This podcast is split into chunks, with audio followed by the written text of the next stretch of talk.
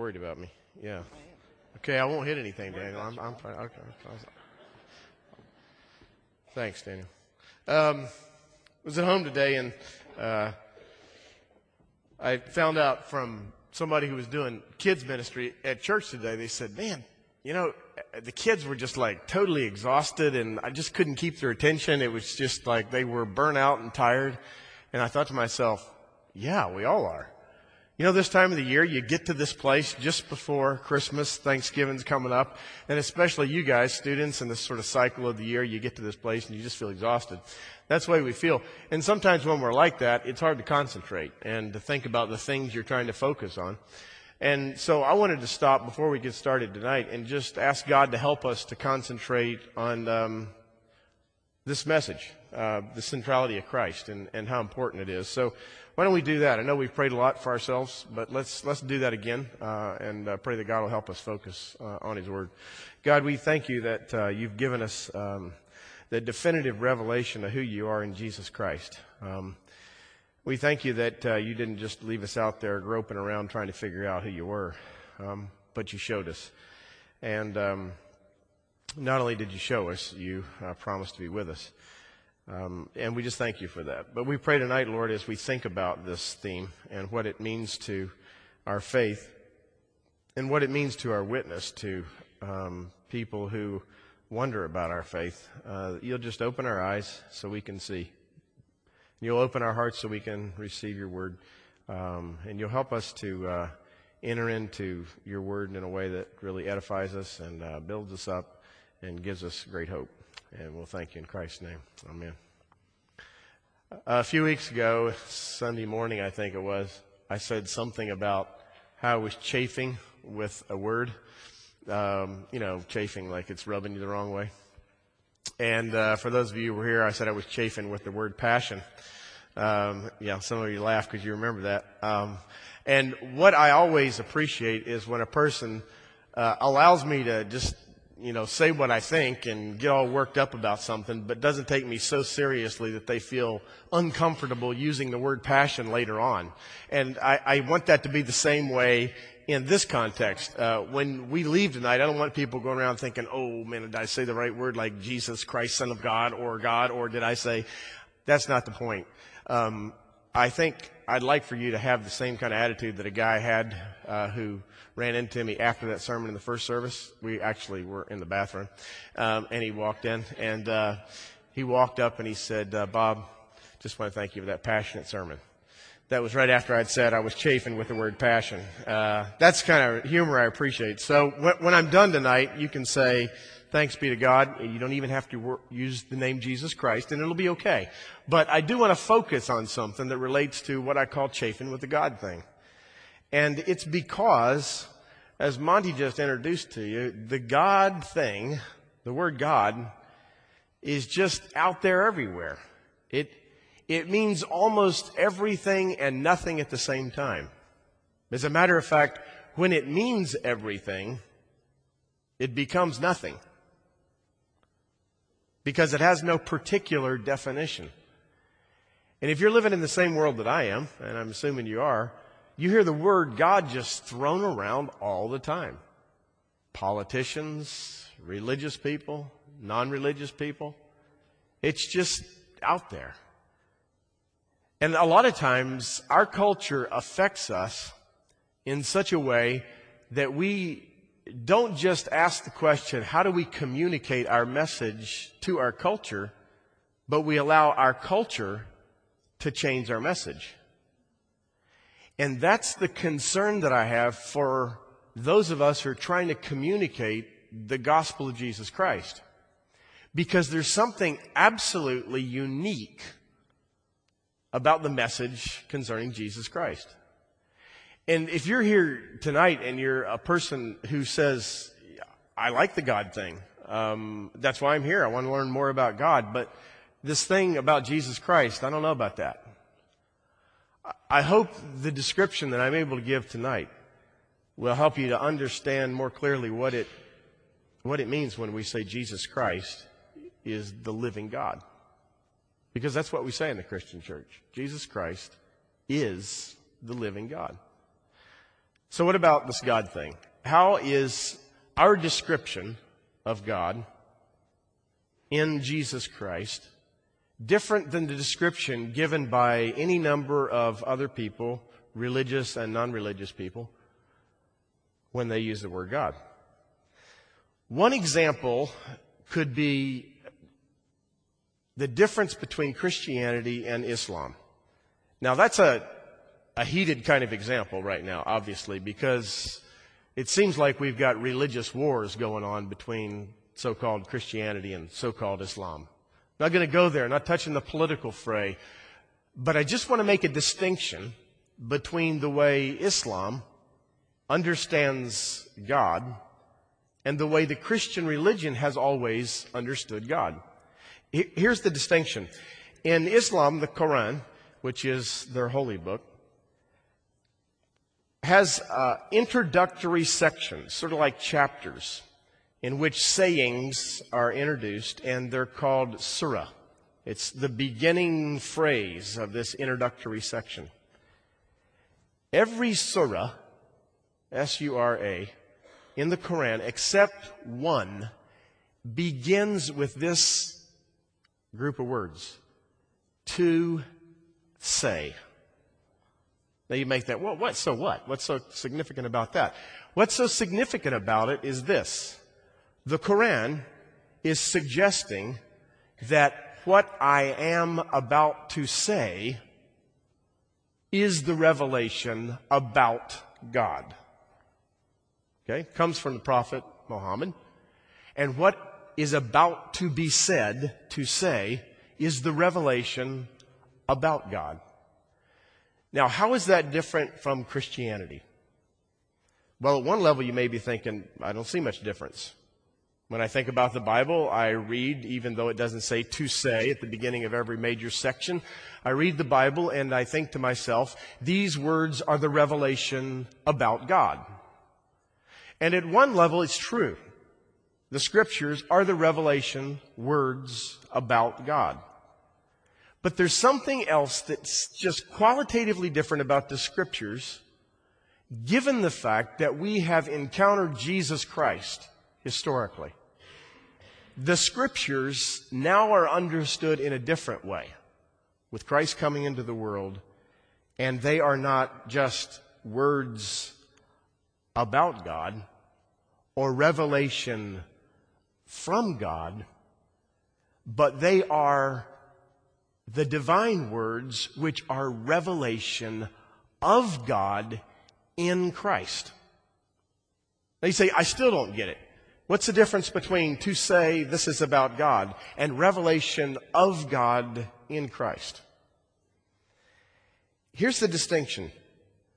When Jesus came, he was radical, totally radical. You couldn't listen to what he was saying without getting completely rattled and people did. He made people very angry. He made people bewildered. And sometimes he was sort of secretive about what he was saying because it seemed like he was holding what he called the messianic secret, or what we call the messianic secret, until his death. But later on, as the disciples begin to understand what Jesus was actually teaching and saying, they begin to write words that give us this new distinction concerning words about God, and now not just words about God, but God revealed in Jesus Christ. If you have any, if you have your Bible, I know some of you bring them and some of you don't, and some of you just don't carry Bibles, but if, if you've got them, you want to turn with me to right near the end of the New Testament is a book called Hebrews. It was written to a group of people who actually were Jewish. And this mysterious writer, we still don't know who actually wrote the book, was writing to this Jewish community, the small Jewish community, to try to describe to them in as exacting language as he could what the revelation concerning Jesus Christ was all about. And he begins this way. Now, consider now who he's talking to. He's talking to a group of people who would have understood the Old Testament Hebrew scriptures, right? And he says to them, in the past, long time ago, God spoke to our forefathers through the prophets at many times and in various ways. But, important conjunction, but in these last days, he has spoken to us by his Son, whom he appointed heir of all things, and through whom he made the universe. The Son, the author goes on to say, is the radiance of God's glory, the exact representation of his being. Now, what that essentially means is he's not like God, he is God, sustaining all things by his powerful word. This one, Jesus Christ, who is called Divine Word, after he had provided purification for sins, he sat down at the right hand of the majesty in heaven. The writer of the book of Hebrews says to the people who are trying to understand this new revelation of Jesus Christ, the old revelation was words from a prophet. The new revelation is actually the person, Jesus Christ. That person is actually God. So no longer is it words about God, it's the very living Word of God, God Himself in Jesus Christ.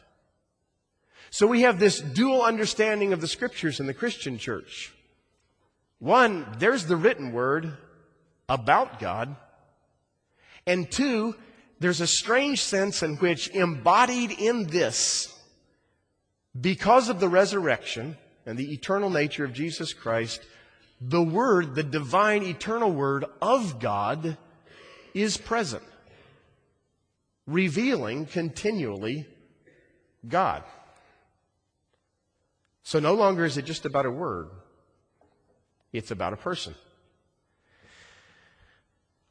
Jesus came uh, to the earth, and on one occasion he was talking to uh, a group of people and they were asking him about his background and he said to them, I want you to understand something. I didn't come to destroy the law and the prophets.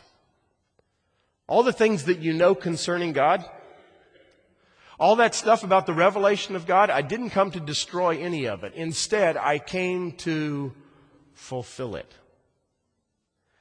Let me give you my paraphrase of that, which I'm not just making up. What Jesus was saying is that all the law and the prophets were about me. I came to fulfill them. In other words, I came to give record concerning those words in my very life. I am the revelation of God. There are any number of revelations about God in our world. As a matter of fact, I think, you know, I think it's true that I've had revelations concerning God that come from my experience with my world. I've had revelations concerning God that come with experiencing love in my wife through my children, deep friendships that I've had over the years. I've had revelations, insights, understandings into God through my experience. I've also had understandings, insights, revelations concerning God with my thinking. I've studied hard. I've thought with as much detail as possible. I've studied a lot of philosophy. And I think there's places in my studies that I've had those aha moments, those epiphanies. Yes, that's God. But here's the important thing for me as a Christian. In spite of the fact that those things do happen apart from the actual reading of the scripture, and maybe even apart from my devotional life and prayer, in spite of that, all of those revelations concerning God must be judged against Jesus Christ. In other words, the definitive revelation of God is Jesus Christ because Jesus Christ was God. So any revelation I have concerning what God might be like, which often means what I want God to be like, must be judged compared to Jesus Christ. Everything that God was and is, is embodied in Jesus Christ. You ever struggled with uh, understanding God? You can do no better than reading the Gospels. Read the words of Jesus, watch his life, and you found God. That's what he came to do. To be the definitive revelation of God. If we're trying to understand God, we've got to first understand the revelation of God, which is Jesus Christ. If we want to understand God, we have to understand something else. That is that salvation, which all people intuitively know they have need of, some varying degrees. Some people would say, I need salvation because I'm just not strong enough. They don't really think there's anything wrong with them. They don't necessarily see themselves as sinners, but they feel this need. Some of them just have an emptiness and they don't understand the emptiness is, is there because of sin and separation God, from God. But for whatever reason, everybody intuitively has a need for salvation. In order to understand God, we must understand that salvation is possible through Jesus Christ alone. The Christian message is this there is no other way to salvation than through Jesus Christ. You might say, wow, that's just so totally arrogant, Bob. Can't say that where I live. I understand. It sounds arrogant, and it would be arrogant. Number one, if I was saying it about myself, which I'm not.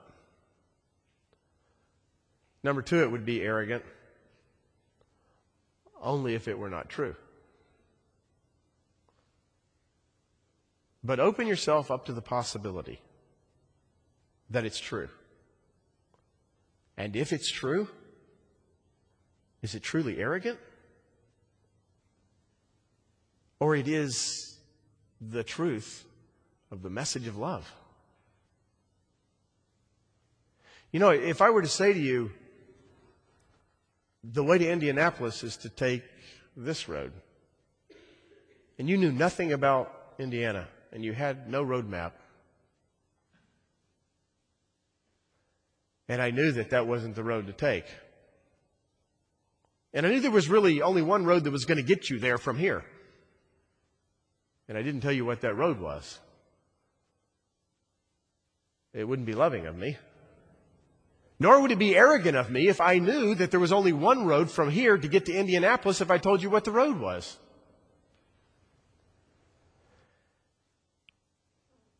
Jesus Christ is the one who said it. He said that I am the way, the truth, and life, and no one comes to the Father but by me. And a lot of times we look at that statement and we say to ourselves, ah, difficult evangelistic statement, a difficult sort of straightforward, arrogant statement. Jesus says, I am the way, the truth, and the life. No one comes to the Father but by me. And I can understand that because I've seen the, the anger on people's faces when I've repeated Jesus' declaration. But there's another thing that Jesus is saying in that statement that I always try to communicate to other people. It's in the context of uh, one of his disciples. His name is Thomas. And Thomas says to Jesus, just before Jesus is about to leave the earth, he says, um, How do we know how to go where you're going? Because Jesus says he's going back to the Father.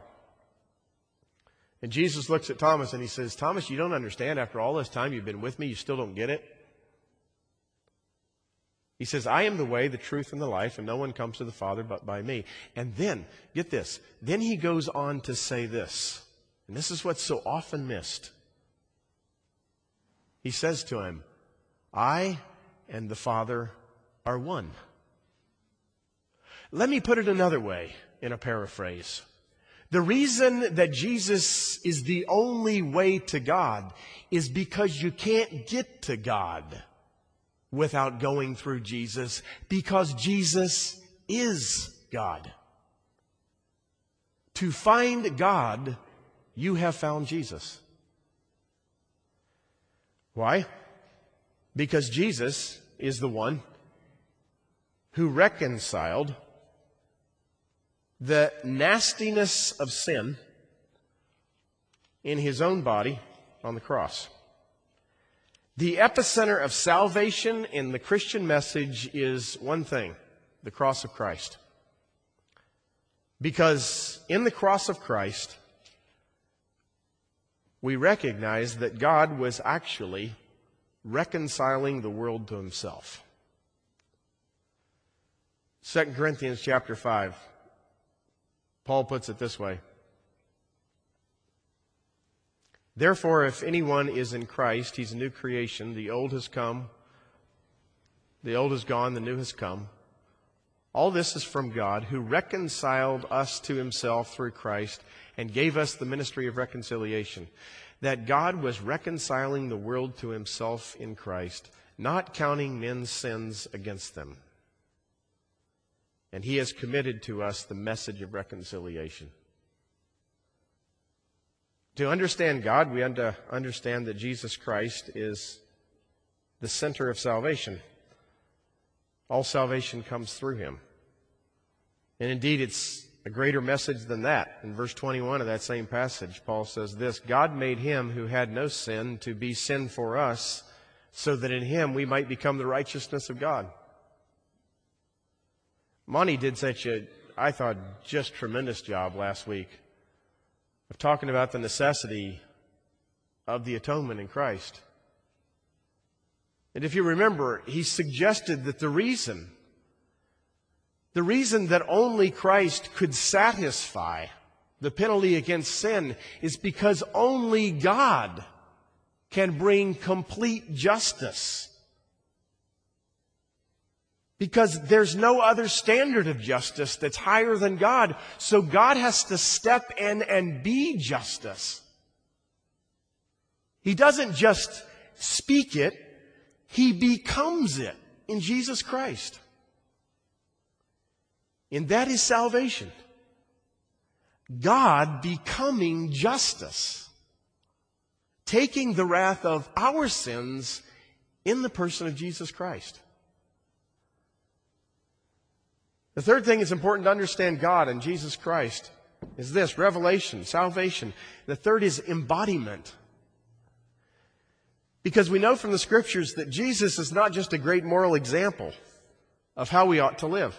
I teach uh, philosophy on occasion, and one of the guys that you always start out with, if you're doing in sort of any of the history, history of Western philosophy, you start out with Socrates usually uh, or pretty close to starting out. You may do some pre-Socratic philosophers like Thales and Heraclitus and, you know, all those guys. And, and, and you might start out before Socrates. Eventually you get to Socrates after about the first week and you run into this, this just giant character in the history of Western philosophy. And he's a humble guy. And he's a wise guy. And he seems to have no fear of death. Because as a matter of fact, he's serving virtue itself.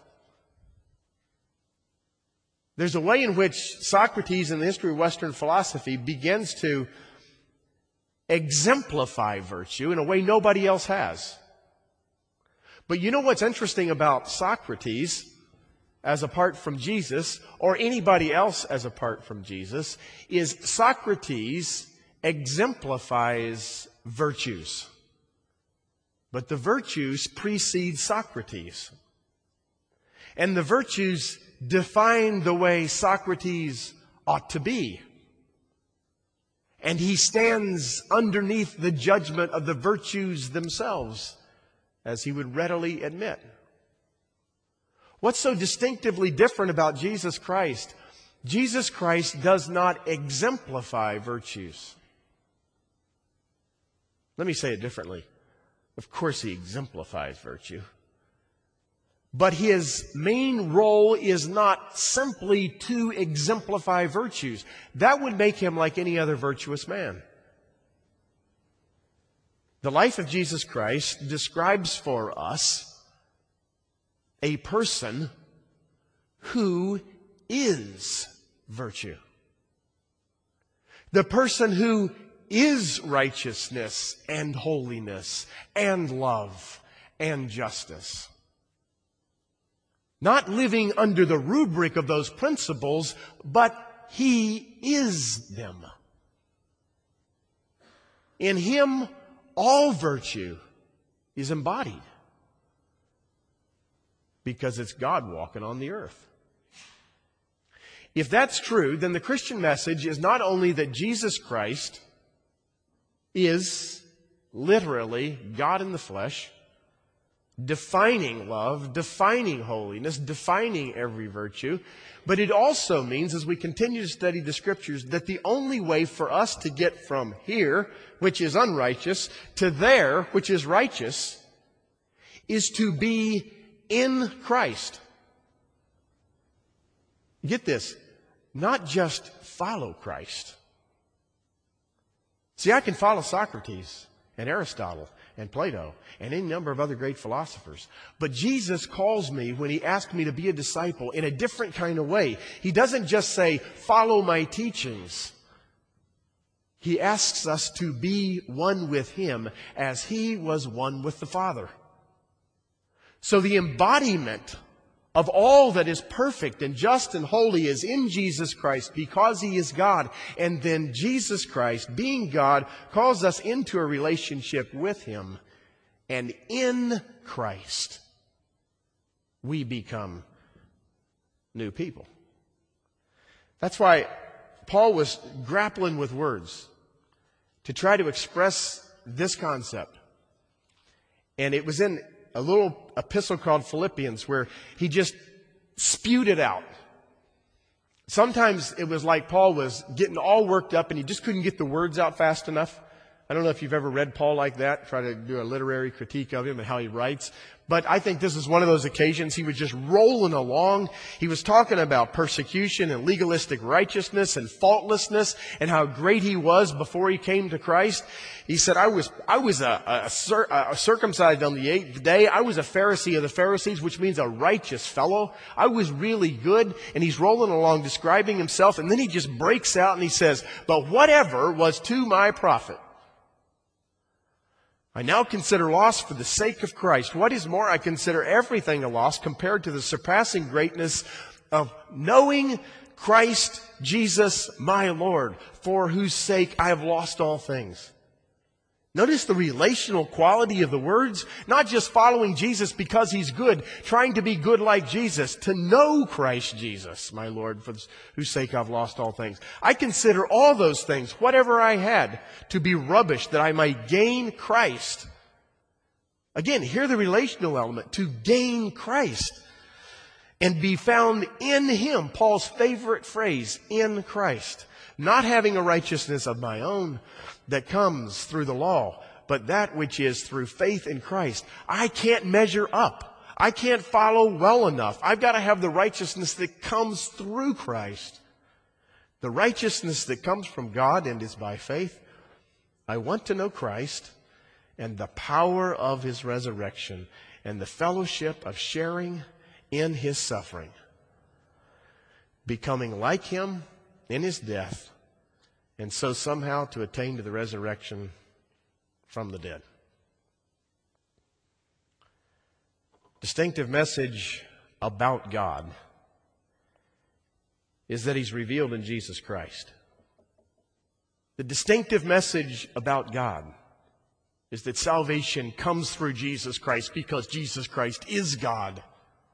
The distinctive message about God is that God was embodied, incarnate in Jesus Christ. And to be made righteous, we must be made righteous in Him, not just by following Him. Another thing that's critical to understanding God according to the Christian faith is this. I've said it in a variety of ways. But to follow God is to worship his son. Sometimes um, our critics do the best job of defining who we are. And at about 112 AD, Okay, that's not so long after the death and burial and resurrection of Jesus. If Jesus died, was buried, and rose again around 33 AD, you can see not too much time has elapsed. Certainly, it was probably no more than about 40, 50 years, maybe 60, it's hard to say, from the writing of the oldest part of the New Testament.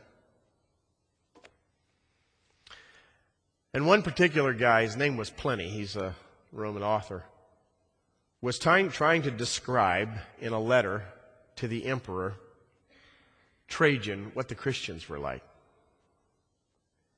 And he wrote this letter and described how they were and what they did. And then he said this. He said, There's something distinctive about them because they sing hymns to Jesus as if he were a God. To understand God is to praise him in Jesus Christ. I'm not very smart. I'm really not. Sometimes, most of the time, I sound a lot smarter than I am. That's a pretty sad commentary because I don't even sound very smart. but at my age, even though I'm not very smart, I'm a little bit more wise now. I think perhaps a little bit more humble, even though not very. and I'm beginning to understand something. I cannot understand God except through worshiping Jesus Christ. I cannot read the scriptures and understand them. I cannot listen to a sermon and understand him. I cannot read a book about God and understand Him. Oh, all those things help. But the true understanding of God comes through worship. Trajan got it right. They were worshiping, singing hymns to Jesus as if he were a God. Because he is. The second person of the Trinity, fully God and once in a fully human body. There's a lot of reasons we know that uh, that's what Jesus was saying about himself. We know it because a first century Jew would never have been so audacious as to use a name of God and describe, him, it to himself. Moses would never have done such a thing. David would never have done such a thing. Elijah would never have done such a thing. Any righteous man would never have done such a thing. But Jesus himself did. In a conversation with the Pharisees where they were poking around at him and trying to figure out who it was that he said he was, he said to them that they weren't really the children of Abraham, because if they were, they would follow him because he was coming from his father. And they quizzed him about who his father was, and of course he was referring to God. And then they got a little bit perturbed with him. You can find all this in John chapter 8, and they asked him something about Abraham, and they said, Why are you using Abraham? Again, I'm paraphrasing chronologically. You're not even yet 40 years old? And Abraham's our father? And he looked at them and he said, Before Abraham was, I am. I wish I could have seen the look on their faces. These guys knew their stuff. They knew exactly what he meant. There's only one place, one person that is ever referred to as the I am that I am. It's God. And Jesus was saying to the religious leaders, before Abraham was, I am. You're looking at God.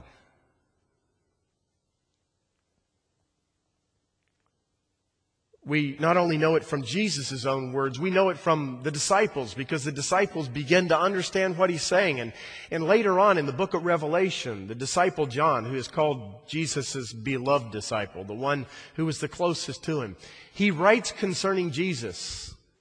And he sees something that's out there in the book of Revelation. And the thing that he sees that's out there in the book of Revelation is that all the heavenly hosts are surrounding the Lamb of God, and they're shouting three words over and over again Holy, holy, holy is the Lord God Almighty. Why such a designation? Only such designations are reserved for God. We also see on one occasion one of my favorite passages that helps us to understand what Jesus was saying about himself and why he's worthy of worship. He, he was um, teaching, as often he did and some uh, people wanted to bring a man who was uh, paralytic, who couldn't walk, to Jesus because they wanted him healed. They brought him to Jesus, and uh, the house that Jesus was in was so crowded you couldn't get in. These guys would not be deterred, so instead of pushing their way through the door, which probably would have been impossible, they went up on the roof and they just opened up the roof. Can't do that anymore, but back then you could. Took the tiles off the roof. And they just lowered the guy right through the ceiling on his mat, right in the front of Jesus. Can you imagine that scene? Here he is talking, teaching. Whoop, there's a guy in front of him. Whoa. Talk about an interruption. Um, Jesus looks at him. And obviously, the young man wants to be healed. And obviously, these people who brought him in are people of great faith, audacious faith. And Jesus says to the young man, Pick up your mat and walk. Just get up and walk. The teachers who are standing around say, Wait a minute. Um, are you saying that for? And Jesus says to them, What's easier? To say, Pick up your mat and walk, or to say your sins are forgiven. Because he'd already said, pick up your bat and walk, and that your sins are forgiven. And the Pharisees say to themselves, though it's not sort of listed quite that way, this guy is going over the edge. He's losing it. He's claiming to be God.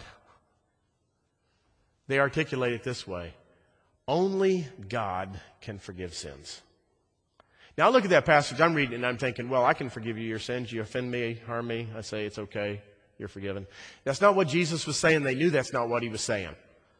He was saying that the reason that everything is twisted and corrupted and broken, including our bodies, all sickness, all death, it's all because sin entered the world. And he wasn't suggesting that a person who was a paralytic like that young man was a worse sinner than somebody else and thus he couldn't walk. But he was looking at the young man and he's saying, I want to go to the heart of the issue. Young man, your sins are forgiven. That's the real root of all our problems. It's sin. And I've come to deliver you from sin. Your sins are forgiven, so just get up and walk away. And the Pharisees are outraged. And so they essentially challenged him, and Jesus, in so many words, said, That's exactly what I meant. Your sins are forgiven. Yeah, only God can say that. And I just did. Jesus was always pretty clear. Um, on important occasions concerning who he was. Other occasions, he was rather vague for some reason. But later on, of course, we start to realize that the writers of the New Testament are pretty clear about who he is. And uh, early in their Christian meetings, apparently they already were beginning to sing hymns to Jesus that were before 112 AD, when Pliny wrote to the Emperor Trajan. Because in Philippians chapter 2, our best scholarly evidence suggests that these words were actually a hymn. A Christ hymn, they called it. that was being sung by the early Christians. And here's the Christ hymn. I wonder what the music was like. Think you can write it? Daniel, could you give us some music to this hymn? That would be kind of cool. Here, here's the words. Who being in very nature God, that's Jesus Christ, because he says your attitude should be the same as that of Christ Jesus. Who being in very nature God, that means God himself, did not consider equality with God something to be grasped, but made himself nothing, taking the very nature of a servant and being made in human likeness. And being found in appearance as a man, he humbled himself and became obedient to death, even death on a cross. Therefore, God exalted him to the highest place and gave him the name that is above every name, that at the name of Jesus every knee should bow, in heaven and on earth and under the earth, and every tongue confess that Jesus Christ is Lord to the glory of God the Father. The essence of who God is is found in Jesus Christ. The essence of what God is is found in the cross. Paul says it's foolishness to the world, but to those who are being saved, it's the very power of God. The cross, an unbelievably stunning form of execution administered to the Son of God. You know, sometimes um, we look at the cross like the one behind me and imagine what it must have been like. That one looks pretty. The real one was gory. We also look at the cross and we say to ourselves, that was for me. And it was. But something that uh, we often just overlook is that that cross was for the purpose of making everything new. In the cross, on that day, all the twistedness, all the sickness, all the anger, all the hatred, all the murder, all the selfishness of the whole world was embodied in Jesus Christ and resulted in his physical death. That was God reconciling the whole world through Jesus Christ. Suffering and dying and ultimately rising again. And the resurrection is the triumph over all the sin of the whole world. You know what? We're only partway through the story about God. We've seen him revealed in Jesus Christ. What we haven't seen yet, except in figurative language in the book of Revelation, is the end of all things. Eventually, the God who revealed himself in Jesus Christ, the only God, will truly reconcile all things, bring it to a complete end.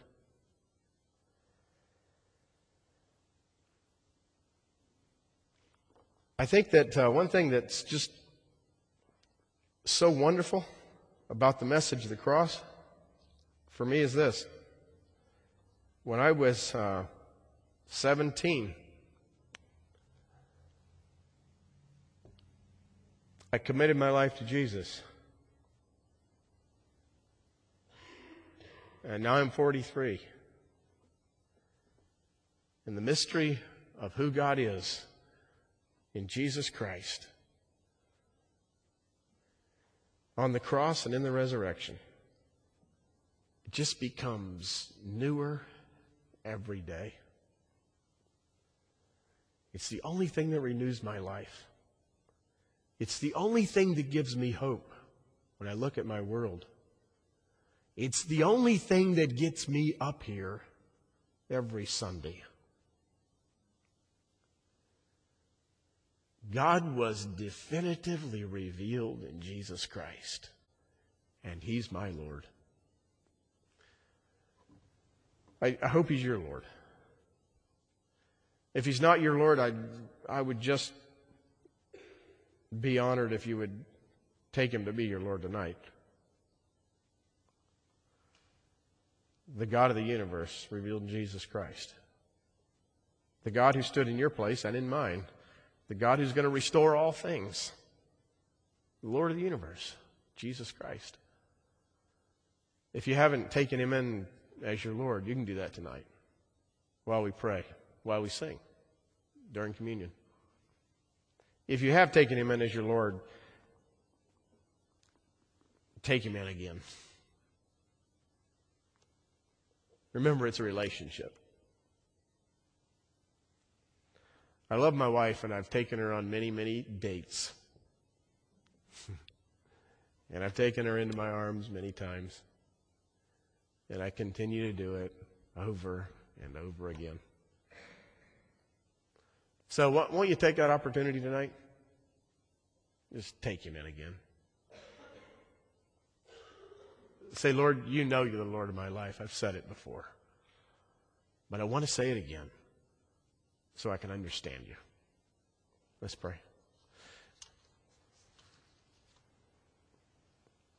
God, I just give you thanks that you've uh, revealed yourself in Jesus Christ in a way that no one else could have revealed us, revealed you to us. You, you did it in a remarkable way. You became flesh.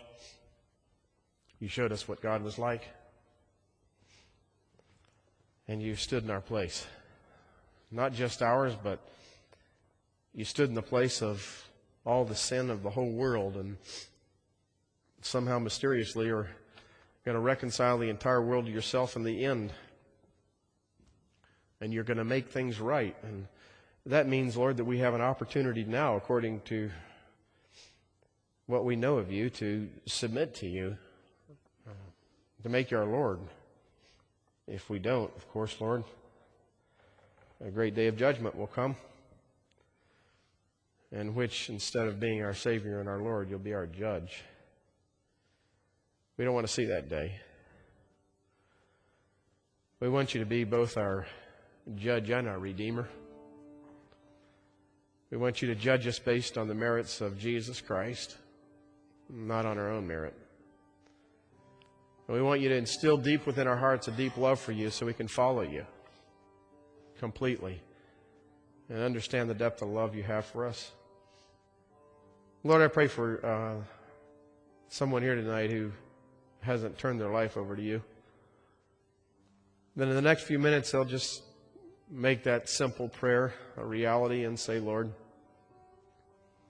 oh Lord Jesus, I'm a sinner. I admit that. And I need you to be my Savior. I take you in, Lord. I want to follow you. Oh God, for the rest of us who have, uh, we say again, Lord Jesus, come and take up residence in our hearts. Sit with us, talk with us, guide us, lead us and help us to follow you and find life. In Christ's name we pray. Amen.